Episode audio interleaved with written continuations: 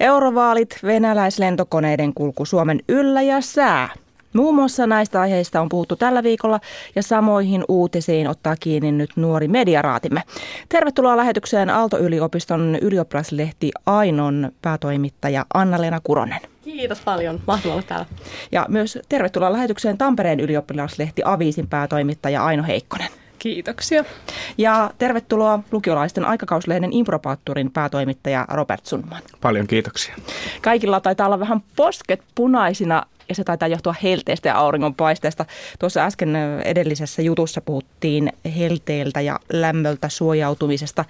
Miten te nautitte aurinkosta ja lämmöstä? pakoilen sitä viimeiseen asti. Mä oon siis hyvin perinteinen suomalainen siinä mielessä, että mulle mikään sää ei ole koskaan hyvä – aina olisi hyvä, jos olisi semmoinen, ehkä, ehkä optimi olisi semmoinen 19 astetta ja tosi hento tuulenvire, mutta tämmöinen helle on ihan liikaa ja toisaalta talvellakin on aivan liian kylmä. Okei, okay, näin sanoo siis Robert. Entäs Anna-Leena? No itse katselen auringonvaloa lähinnä kaihoten äh, konttoriikkunan takaa ja heti kun pääsen, pääsen toimistolta ulos, niin käännän kyllä kasvot kohti aurinkoa. Äh, on sellainen kissanpentu, joka etsii, etsiytyy aina siihen aurinkoisimpaan flänttiin ja pisamoituu siinä mielellään. Mikä on sinun optimilämpötila? No sellainen ehkä, ehkä just, just tämä, mitä tällä hetkellä on, että semmoinen 28 astetta ja kirkkaalta taivaalta auringonpaistetta. Tällainen on siis tilanne Helsingissä. Entäs Aino Heikkonen, tulit Tampereelta. Mitenkäs siellä matka sujui? Kyllä Tampereella oli myös aivan yhtä kuuma.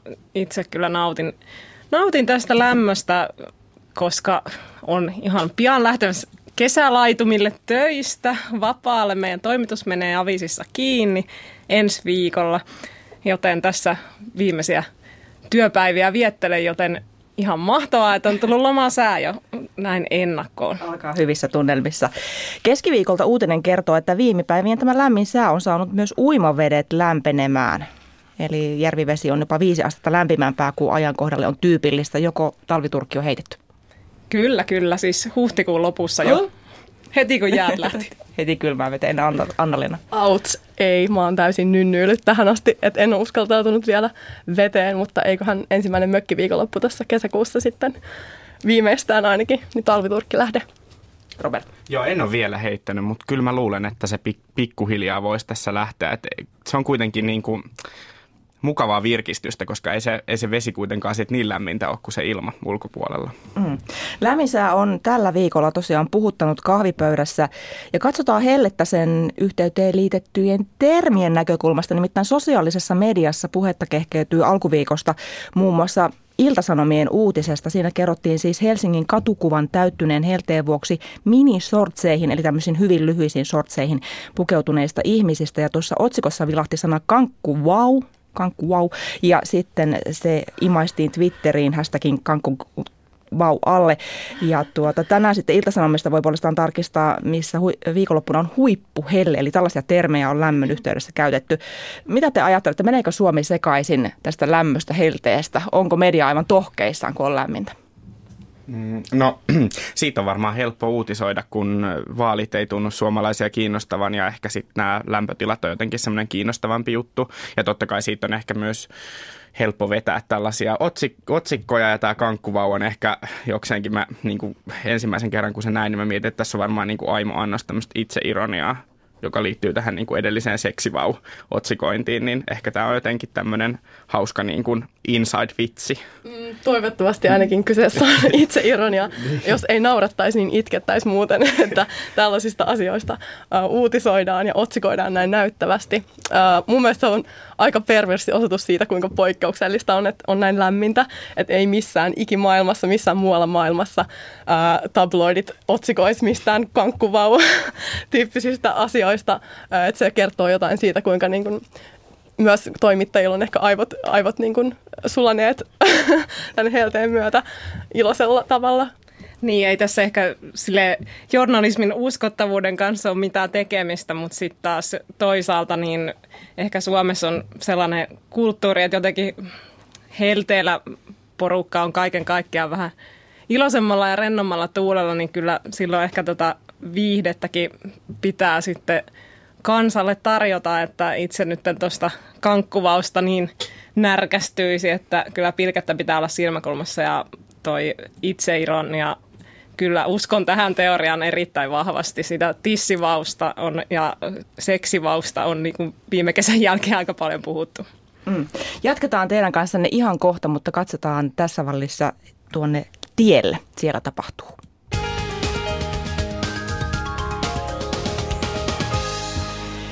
Liikennetiedote Helsinkiin Mannerheimin tielle Nudensöldin kadun risteykseen. Siellä tapahtuman aiheuttamat häiriöt ovat ohi. Liikennetiedote Helsinkiin Mannerheimin tielle Nudensöldin kadun risteykseen. Siellä tapahtuman aiheuttamat häiriöt ovat ohi.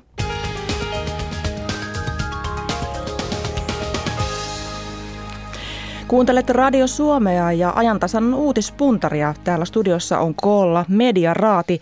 Paikalla on Aalto-yliopiston ylioppilaslehti Ainosta päätoimittaja Anna-Leena Kuronen, Tampereen ylioppilaslehti Aviisista päätoimittaja Aino Heikkonen ja lukiolaisten aikakauslehti Improbaattorista päätoimittaja Robert Sundman. Ja tuossa Robert ennen tätä liikennetiedotetta viittasikin näihin eurovaaleihin ja niihin sukellamme nyt. Eurovaalien ensimmäiset äänestyspaikat aukesivat nimittäin eilen aamulla Hollannissa ja Britanniassa ja meillä Suomessa eurovaalien varsinainen äänestyspäivä on sitten sunnuntaina. Joko te olette käyneet äänestämässä? Aiotteko äänestää? Äänestin itse viime sunnuntaina ja kyllä ehdottomasti on myös Twitterissä kehottanut seuraajani menemään uurnille. Erittäin tärkeä kansalaisvelvollisuus kaikki vaan äänestämään. Näin sanoi siis Aino Heikkonen, entäs Anna-Leena Kuronen? Uh, mä en ole itse käynyt vielä äänestämässä. Mä tykkään aina käydä vasta vaalipäivänä äänestämässä ja nauttia siitä tunnelmasta ja oikein niin kuin tällaisessa let's make a day of it hengessä käydä vaali, vaalikahveilla ja, ja sitten seurata koko illan. Se vaalit on silloin tapahtuma, Joo, selvästi. kyllä, kyllä, kyllä. Ehdottomasti se on se koko päivän, päivän jännitys. Entäs Robert? No mä oon vähän Anna-Leenan linjoilla tässä oikeastaan, mutta kävin kuitenkin ennakkoäänestämässä sillä pelkään, että sunnuntaina aikataulut menee jotenkin niin, että on yksinkertaisesti helpompaa käydä, mutta mä tykkään kyllä siitä vaalipäivän tunnelmasta. Ja me ollaan yritetty myös Improbaattorin ja, ja Lukiolaisten liiton voimin kehottaa lukiolaisia kannustamaan. Vietettiin Eurooppa-päivänä lukiolaisten huipputapaamista, jossa muodostettiin lukiolaisten Eurooppa-visio. Se on nyt tässä julkistettu ja sitä ollaan sitten pyritty, pyritty tietty levittämään ja sitä kautta myös nuorille viemään tätä viestiä, että kannattaa ilman muuta äänestää eurovaaleissa. Mm. Monilla tiedotusvälineillä on omat vaalikoneensa ja tätä vaalikamppailua on käyty erinäisissä vaalitenteissä, turuilla, toreilla ja tietysti mediassa. Ylellä näihin ehdokkaisiin ja heidän ajatuksiinsa on voinut tutustua muun muassa neljän minuutin mittaisissa videotenteissä ja viimeisin Mediassa nähty suuri vaalina, vaaliväittely oli eilen, kun puolueiden puheenjohtaja, puheenjohtajat kohtasivat siis televisiossa. Kuinka paljon te käytätte näitä vaalitenttejä ja vaalikoneita, videotenttejä päätöksenteossa mukana? Kuka, ketä äänestätte? Itselläni oli poikkeuksellinen äänestyspäätös tällä kertaa, eli en käyttänyt vaalikonetta ollenkaan. Tein päätöksen sillä perusteella, että äänestin samaa ehdokasta, jota olin aiemmissakin vaaleissa äänestänyt hyvin poikkeuksellista. Yleensä käytän aika paljonkin aikaa, mutta nyt on ollut niin kiirettä töissä, että ei ole ehtinyt, ehtinyt niin hirveästi perehtyä, niin piti valita sitten tämmöinen ehdokas hyväksi todettu jo aikaisemmin. aikaisemmin enimmäkseen on seurannut sosiaalisessa mediassa, että noin vaalitentit on mennyt aika pitkälle ohi. Toki perinteisen median niin kuin sanomalehtien yleen uutisointia toki seuraan aktiivisesti. Miten muut, oletteko vaalitenttien ystäviä? No itse en, en kyllä pysty katsomaan yhtään näitä televisioituja vaalitentteja. Niissä jotenkin aina menetään uskoni sekä politiikkaan että ihmiskuntaan sen takia, että niistä tulee niin valtavaa huutokuoroa ja mekastusta. Että jotenkin, jotenkin se formaatti ei ole itseäni, itselleni mieleen, mutta ehdottomasti muualta mediasta ja etenkin nyt tänä, näissä vaaleissa sosiaalisesta mediasta on seurannut todella paljon. Ja täytyy kehasta kyllä Ylen webbigalleriaa, että se on ollut mun mielestä aivan niin kuin loistava kansalaispalvelus Yleltä että se on jotenkin tuonut ihan uudella tavalla ehdokkaat tasapäisemmin niin kuin koko kansan tietoisuuteen ja, ja antanut jotenkin tosi paljon lisää siihen ehdokasvalintaan itselleni. Joo, mä kyllä juoksen päin seinää yhä uudestaan, enkä koskaan opi vahingoistani, eli katson aina nämä televisioidut vaalitentit ja aina niiden jälkeen itkettää, kuinka kaikki jotenkin leikkii marttyyriä ja lähtee huutamaan, että voi kun minä en saa puhua ja voi kun kukaan ei kuuntele minua ja kukaan ei ole tässä minun linjoillani ja jotenkin ehkä, ehkä ei kannattaisi niitä katsoa, mutta on tässä ihan samaa mieltä tästä Meppigalleriasta ja muutenkin tästä Ylen ikään kuin puoluepäiväkampanjasta kampanjoista ja näistä, että mun mielestä se on ollut kyllä tosi hyvä ja kaikella niin kuin mahdollisella tavalla, mitä näinkin ikään kuin epäkiinnostavaa aihetta voi nostaa tapetille, niin mielestäni se on sitä tehnyt, että se on kyllä ollut hyvä veto. Mm.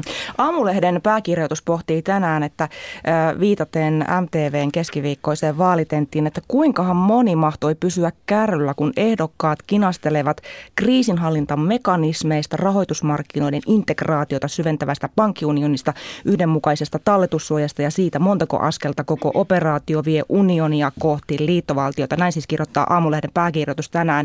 Mitä ajattelette ylipäätänsä tästä vaalikeskustelusta, tenteistä? Ovat ovatko ne liian vaikeatajuisia, jos termit ovat tällä tasolla?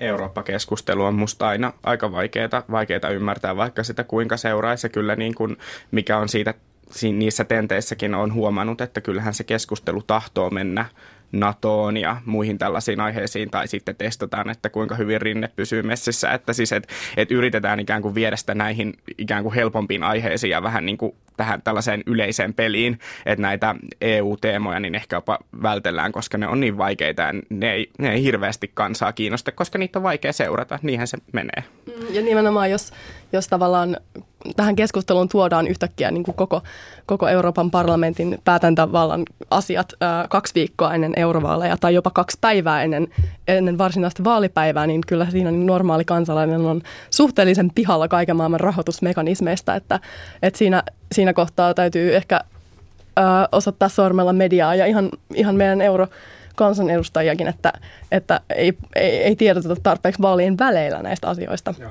Jää liikaa va- vaalien alle. Joo, Niinkä? nimenomaan, että silloin se on yhtä niin kuin pelkkää euro, EU-oksennusta niin kuin mediassa kaksi viikkoa ennen ja sitten taas vaietaan viideksi vuodeksi.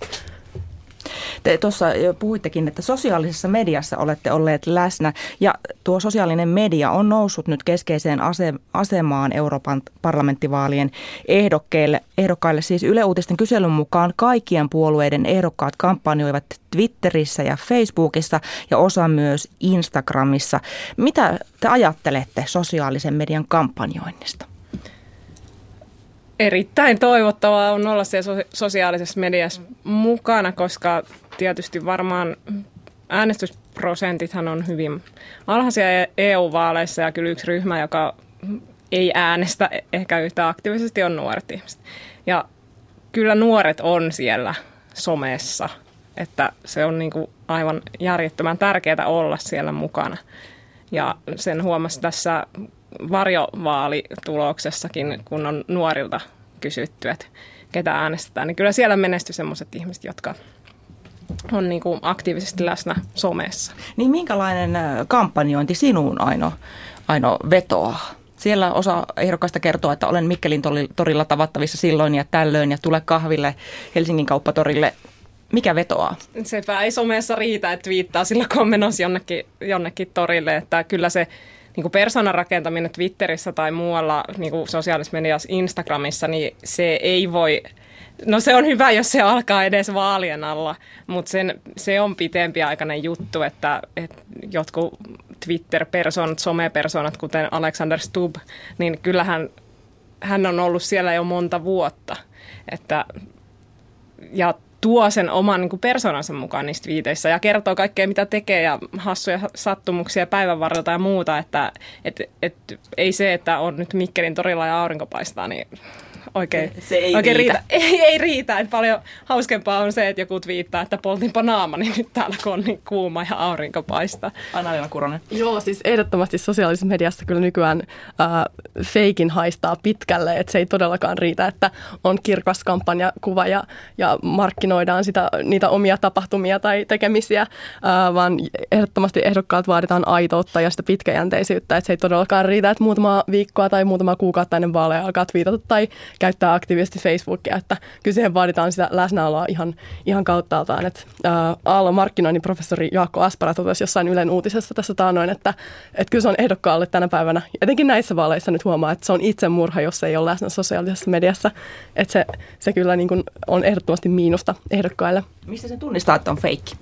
No sen tunnistaa ehkä just miten aina sanoo, että, että tavallaan jos on liian yksipuolista, liian pelkkää puffia ja mainosta omasta, omasta kampanjasta, tai tyylin, että ö, kampanja väki eikä itse ehdokas, niin päivittelee Facebookia ja Twitteriä ja niin kuin tällaisia yleisiä nostoja, vaan että siellä täällä meidän ehdokas tänään menee. Että kyllä se vaatii jotain persoonallisuutta ja omaa tunnistettavaa tyyliä, yksityiskohtia sieltä kampanjan, kampanjan matkan varrelta. Arjen, arjen oivalluksia. Joo, kyllä. Sanoisin. Robert Sundman, tehoavatko sinuun arjen oivallukset? No vai kyllä, puffit vai mainokset? No ehkä, ehkä jotenkin itse lähden tosi niin kuin vahvasti hakemaan ehdokasta, joka on niin kuin arvoissa samoilla linjoilla kanssani ja muutenkin niin kuin asiakysymyksissä, mutta jos mä nyt mietin niin kuin ihan puhtaasti tällä logiikalla, että mikä jotenkin ihmisiin vetoaisi tai, tai muuhun vetoaisi, niin kyllä se, että tavallaan sopivassa suhteessa sitä persoonaa ja sitten myös sitä, että uskaltaa näyttää muutakin kuin sitä poseeraamista et, ja, ja sitä, että olen tavattavissa silloin ja jotenkin ehkä vähän kuvottaa tämmöiset ehdokkaat, jotka retviittailee vaan kehuja tuolla Twitterissä, mutta ei vastaa sitten mihinkään kysymyksiin, mitä heille, heille osoitetaan ja, ja sitten toisaalta kyllähän niin kuin näistä varjovaalituloksistakin huomaa, että kyllä sun täytyy osata olla jollain tavalla ilmiö, että vetoaa nuoriin, niin kuin joku Stub nyt on. Mm. Valtakunnalliset nuorisovaalit, ne tosiaan niihinkin jo viitattiin, ne järjestettiin nyt ensimmäistä kertaa europarlamenttivaalien vaalien yhteydessä ja tosiaan varjovaalit järjestettiin peruskouluissa ja toisen asteen oppilaitoksista, oppilaitoksissa ja puolueista eniten ääniä sai kokoomus hieman yli 20 prosenttia, mutta nuoret lähettäisivät europarlamenttiin myös useita pienpuolueiden ehdokkaita tämän tulosten mukaan parlamenttiin nousisivat itsenäisyyspuolueen muutos 2011 ja piraattipuolueen ehdokkaat. Kuinka kommentoitte no näitä mä, tuloksia? Mä jotenkin voisin sanoa ikään kuin siitä, että tämä itsenäisyyspuolueen ehdokkaanhan tänne nostaa vaalinumero, joka on 69, johon liittyy niin kuin oma huumoriarvonsa. Ja mä sanon, että, että jos nyt sitten jotkut ihmiset päivittelee tätä niin, että voi, että, että ei kyllä kamalaa se on, kun nuoret pääsee sitten joskus äänestämään, kun eivät he osaa ottaa tätä vakavasti, niin ja tällaista kommenttia on paljon kuullut, niin heille, heille haluaisin ikään kuin välittää sen viestin, että, että että totta kai nuoret äänestää leikisti, jos kyseessä on leikkivaalit. Et, että jos niin kun näillä vaaleilla, kun ei todellisuudessa mihinkään vaikuteta, niin kyllä silloin voi myös odottaa sitä, että ihmiset menee piirtelemään sinne mikkihiiriä tai tätä numeroa 69. Että jos nyt sulkee tämän niin kuin ipupoikkeuksen sieltä, niin mun mielestä se on muuten aika niin kuin, ei mitenkään hämmentävä lopputulos näissä, vaale- näissä varjovaaleissa. Mm. Kuinka hyvin teidän mielestä ne nuoret on ylipäätänsä huomioitu tässä eurovaalikampanjoinnissa? Vai onko tämä pelkästään keski-ikäisten ja vanhempien vaali? Muistetaanko nuoria? Muistetaanko ketään? Näin sanoi Aino Heikkonen.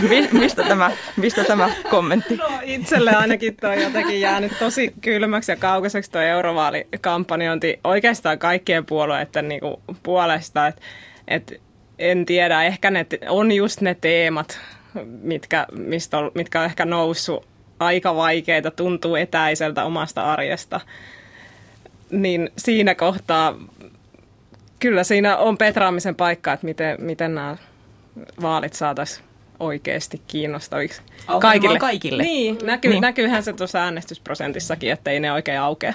Mm. Mutta jotenkin mä katsoisin, että kyllä semmoiset ehdokkaat, jotka on selvästi niin kuin tajunnut itse sen, että heillä voisi olla jotain nuoria vetoavaa tai että he ovat itse nuoria, niin kyllä he ovat yrittäneet myös sit vedota nuoriin. Et esimerkiksi nämä, muistaakseni kokoomuksella on nämä kaksi ehdokasta, jotka on koko niin kuin koko Suomen ehdokas Katraan nuorimmat, niin kyllä he ovat yrittäneet myös tehdä hyvin semmoista nuorisovetosta kampanjaa, että heillä on sloganeita, jotka vetoavat nuoriin, kuten että ei tehdä Euroopasta koko maailman vanhain kotia ja jotenkin tämmöisiä tempauksia ja tällaista, että, että huomaa, että semmoiset niin ehdokkaat, jotka on tajunnut sen potentiaalinsa nuorten suhteen, niin yrittävät myös sitä hyödyntää. Mm, Anna-Leena Kuronen, mitä ajattelet tästä näin? Muistetaanko nuoria? Uh, no kyllä täytyy sanoa, Robertin kanssa on samoilla linjoilla, että, että nuoret ehdokkaat jotenkin, tuntuu, että heiltä se tulee jotenkin luonnollisesti ja organisesti se mm. tavallaan sen kampanjan rakentaminen myös nuorille. Että jos joku, joku tavallaan uh, vanhempaa äänestäjäkuntaa miellyttävä ehdokas, joka on itsekin ehkä hieman vanhempaa ikäluokkaa, niin jos hän yrittäisi, yrittäisi jotenkin päälle liimotusti ää, viestiä nuorille, kuinka nuoria muistetaan ja nuoret ovat tärkeitä Euroopan kannalta, niin kyllähän se kokonaisvaikutelma olisi aika falski. Näin. Siirrytään eurovaali pöhinästä, sanotaanko näin. Niin seuraavaksi toiseen tämän viikon uutisaiheeseen, se on nimittäin tuo ilmaloukkaukset. Kaksi Venäjän valtion konetta loukkasi Suomen ilmatilaa tiistaina. Puolustusvoimien mukaan ensimmäinen loukkaus tapahtui tiistaina noin kello 15 ja toinen noin kello 18. Ja epäilyksiä kolmannesta loukkauksesta heräsi eilen siksi, että tiistaina kello 22 Itä-Uudellamaalla tehtiin havaintoja Hornettien tarkistuslennosta, kun Hornet rikkoi äänivallin. Eduskunnan puolustusvaliokunnan puheenjohtaja Jussi Niinistö sanoi tänä aamuna Yle Radio 1 ykkösaamussa, että ilta kymmeneltä suoritetusta Hornet-lennosta ei tiedotettu, koska siihen ei liittynyt venäläisten ilmatilan loukkausta. Minkälaisia ajatuksia teistä tämä lentoepisodi ja siitä noussut polemiikki tämän niukan tiedotuksen suhteen, niin mitä se teissä, minkälaisia ajatuksia herättää? No sanotaan näin, että aika vähän reaktioita herättää. Että en, ole, en ole mikään, niin kuin, en ole hirveän perehtynyt turvallisuuspoliittiseen keskustuun noin niin kuin ylipäänsä, mutta että tietääkseni tällaisia ilmatilaloukkauksia sattuu aina ikään kuin vahingossa vuosittain melkeinpä yksi, kaksi kuulemma tällaista, tällaista summasta puhutaan. Näin muistaakseni eilen toi puolustusministeri Haglund sanoi tuossa tentissä, että, että jotenkin siinä mielessä ne, ne ei, niin kuin, niiden ei pitäisi olla tavallaan outoja, mutta että, että siitä voidaan tietysti puhua siitä, että kuinka paljon ne loukkasta ilmatilaa ja tietysti nyt kun tunnelma on mikä on ja aika kiristynyt niin kuin ilmapiiri, niin tietysti silloin ne voi myös tulkita eri tavalla. Et mä luulen, että tässä on pitkälti niin kuin siitäkin, että miten ihmiset sen tulkitsevat ja miten ihmiset sen näkee, että kun ei voi oikeastaan tietää, että mistä ne johtuu.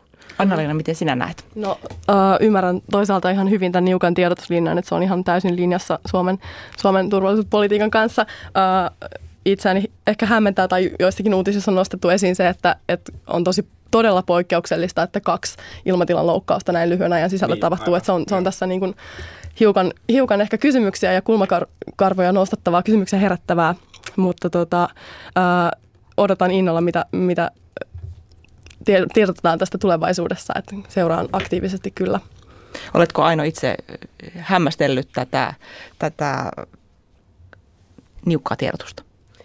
No en oikeastaan ole tätä uutista niin hirveän niin kuin analyyttistä ja samoin kuin Robert siellä, että kun ei näihin turvallisuuskysymyksiin ole niin hirveän niin kuin erikoistunut millään tavalla, niin, niin, niin ei ei nyt mitään suurta, suurta tota, hämmennystä ole täällä päässä aiheuttanut. Ymmärrän kyllä, että tämmöistä asioista ei välttämättä voi tiedottaa ihan älyttömän runsaasti myöskään, varsinkaan kun mitä nyt on jäänyt mielikuva on se, että ei kukaan vielä tiedä, että mistä tässä on ollut kysymys, että saattaa olla vaikka ukkosmyrskystä, mutta toki kysymyksiä herättää.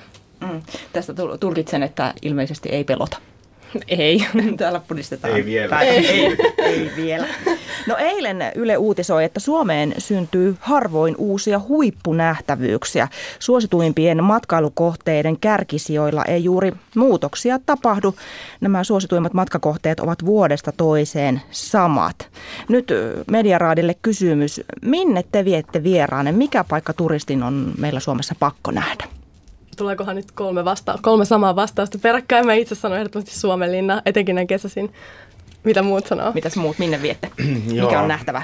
Keskustelin tässä pari viikkoa sitten erään ystäväni kanssa, joka on täällä Taivanista vaihto ja kerroin hänelle, että on nähnyt itse Sibelius-monumentin. On siis nyt asunut Helsingissä kaksi vuotta, niin on nähnyt itse Sibelius-monumentin ekaa kertaa tuossa pari viikkoa sitten, että tämmöiset ikään kuin turisteille usein mainostettavat nähtävyydet on mielestäni Helsingissä ehkä vähän e, ehkä tylsiä, että ehkä Helsinki ei ole tajunnut sitä potentiaalia niin ihan täysin, että mun mielestä kyllä Suomenlinna kesäsin on ihan sama sitten toi Temppeliaukion kirkko on semmoinen, mikä on mun mielestä kanssa aika kiinnostava. Että täällähän ei hirveästi erikoisia tai hienoja kirkkoja ole, mitä tuolla Euroopassa voi bongailla, mutta se on yksi mun mielestä semmoinen aika kiva. Joo. Omanlaatuisia. Täytyy tuoda tamperelainen näkökulma tähän keskusteluun. Vien aina vieraat tonne Pyynikin näkötorniin ton Pyynikin harjun huipulle ja tota, siellä syön Suomen parhaat munkit. Terveiset vaan Pyynikille. Tätä, ja samoin sitten samalla reissulla Tampereen Pispalaan, joka on aivan uskomattoman hieno paikka. Että jos siellä ei ole käynyt, niin ehdottomasti Jotain on missannut. Mikä paikka teidän mielestänne on sellainen, mikä Suomessa saa liian vähän huomiota? Ovatko ne Suomen valoisat yöt, hiekkarannat, metsät, mitkä? voi olla sellaisia, mitkä saa liian vähän huomiota? No mä oon itse iloinen siitä, että äh, just sosiaalisessa mediassa ehkä viikko sitten levistää video, mistä Helsinkiä katsottiin yläilmasta käsin tämmöisen pienoislentokoneen kyydistä. Että tavallaan ei ehkä niinkään mikään paikka, vaan tällainen perspektiivivaihtelu ja se, että, että vietäisiin turistitkin esimerkiksi Olympiastadionin torniin tai sitten tornihotellin huipulle. Sieltä jotenkin pääsee näkemään koko Helsingin ihan uudella tavalla ja se on varmasti monelle paikallisellekin ihan tosi silmiä avaava kokemus. Itse vein äh, Paavo Arhinmäen Olympiastadionin torniin viime Ainolehden haastattelua varten ja itse kävin siellä ensimmäistä kertaa ja se oli kyllä kokemuksena ihan helsinkiläisillekin tosi upea.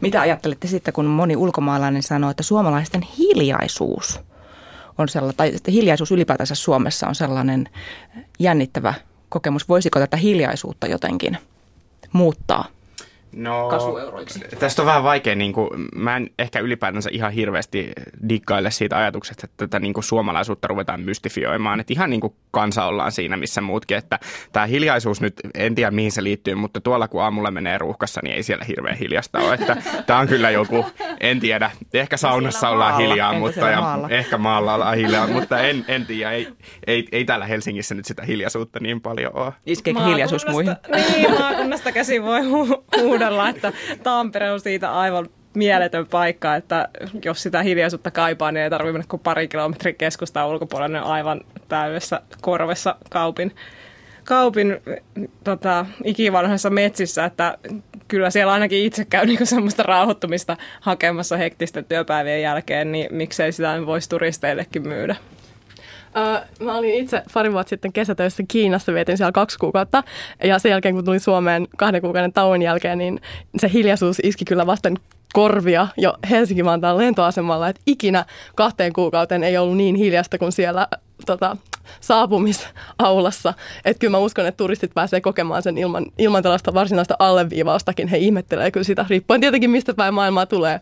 Niin, tai ehkä sitten on itse niin suomalainen, että, että kun on muuttanut tuolta vähän kehän ulkopuolelta Helsinkiin, niin se tuntuu hirveältä meteliltä ja nyt tässä sitten rupeaa sanoa, että, että ei täällä mitenkään hiljasta ole, mutta ehkä se sitten pitääkin paikkansa, voi mm. olla.